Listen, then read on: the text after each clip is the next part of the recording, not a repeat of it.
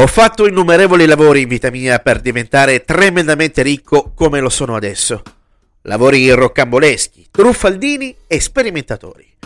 Ad esempio, potrei raccontarvi di quella volta che sono stato ingaggiato per volare sopra la Corea del Nord con un biplano e lanciare giornaletti porno sulle teste della popolazione.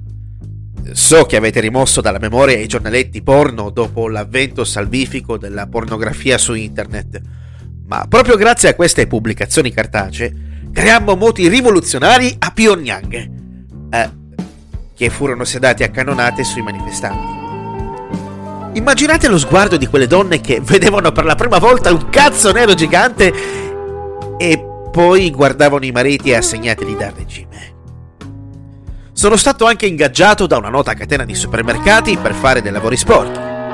All'inizio ero l'addetto che andava nei negozi della concorrenza a chiedere dettagli fastidiosi con puntagliosa insistenza circa la provenienza dei prodotti, allergeni, gusti inesistenti e via discorrendo, per poi non comprare nulla.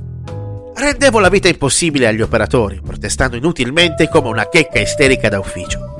Passavo ore e ore a cavillare su come cucinare pietanze con clienti che in tutta risposta scappavano quasi portati alla follia da miei folli maneggiamenti. Poi mi rotolavo nelle tamere della fattoria più vicina al punto vendita, per poi passare ore a vagare come uno zombie tra gli scaffali, provocando conati di vomito agli avventori. Questo duro lavoro però presto mi provò mentalmente. Così la direzione decise di spostarmi a cantare i jingle degli spot radiofonici. Non avevano però preso in considerazione la mia sindrome di Tourette e le canzoni venivano presso a poco così Magazzini, i migliori. Puttana, puttana! Eh, la spesa intelligente solo da. Pompino, stronzo! Risparmia da noi, merda, merda!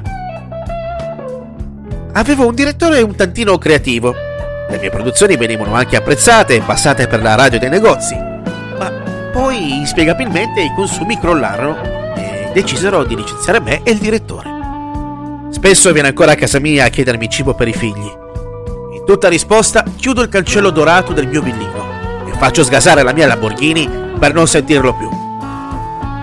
Ad un certo punto decisi di mettermi in proprio, diventando scrittore di necrologi. Oh, e ero ricercato, in quanto non mi limitavo a scrivere ringraziamenti o i nomi dei familiari. Creavo delle vere e proprie storie mitologiche sui defunti. Molto spesso davo connotati epici a vite completamente inutili. Mi ricordo di un noto ubriacone che ha passato la vita in un bar a gestione cinese fu dipinto come un infiltrato di una nazione ostile, per volere dei parenti. In pratica, secondo la finzione, questo vegetava al bar cinese a bersi il fegato per capire i nostri costumi occidentali. Si doveva far passare quest'idea. E poi smisi per coerenza. Non dopo aver guadagnato mostruosamente, si intende. E a proposito di bar, per un periodo sono stato assunto a giornata per bere tutto il giorno al bancone di birrerie e far bere gli avventori con il mio fare sornione e subdolo. Abbiamo fatto la fortuna di birrerie e distillerie di whisky sparse in tutto il mondo. Pensate che la Scozia aveva quasi azzerato il debito pubblico a quel tempo. E adesso?